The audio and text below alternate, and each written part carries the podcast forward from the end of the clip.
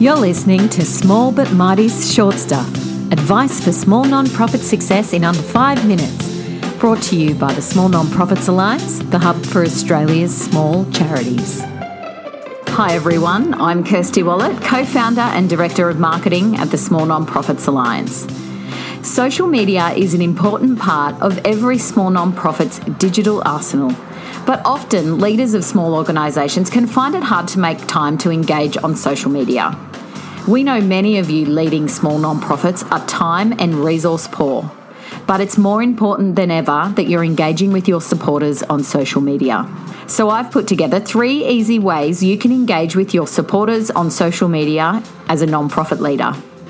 Tip number one is just to show up as yourself. Make sure your community knows your face and name. There are lots of reasons why this is a good idea, but it's mainly about trust and connection. If your donors and supporters feel they know you, this helps instill trust. And this will reap great results when you next ask for support or donations. You don't have to be posting personally every week, but you should be checking in with your supporters on social media in a visible, consistent way. So, what should you say? Many nonprofit founders have been inspired to work in this sector because of personal experience or because they have a deep passion for helping their communities. Share your why you do what you do. If you can't think of anything current to say about your organisation's work, or you just don't have time to script it, introduce yourself. Talk about why you're passionate about what you do and about your organisation. Video is a great way to say hi to your supporters. It's very visually engaging and it ranks well in the various social media platform algorithms. But if you're not comfortable with video, that's okay. A photo and a post written directly from you and not in the third person is just as good. The second tip is to share your achievements. Don't be shy about sharing with your community when you have a win. Many nonprofit leaders are by nature very humble and are more concerned with working to help others than promoting themselves.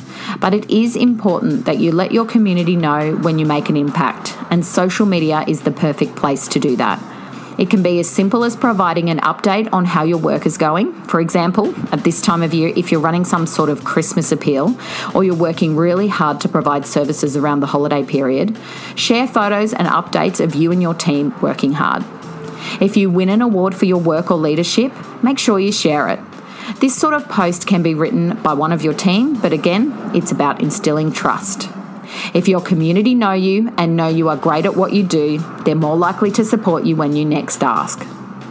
And tip number three is to make sure you have a digital profile or presence.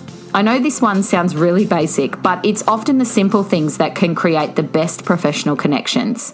It's as simple as making sure you have an up to date LinkedIn profile and a short bio on your organisation's website. For more tips on social media and leadership for small nonprofits, you can visit us at the Small Nonprofits Alliance website, smallnonprofits.com.au.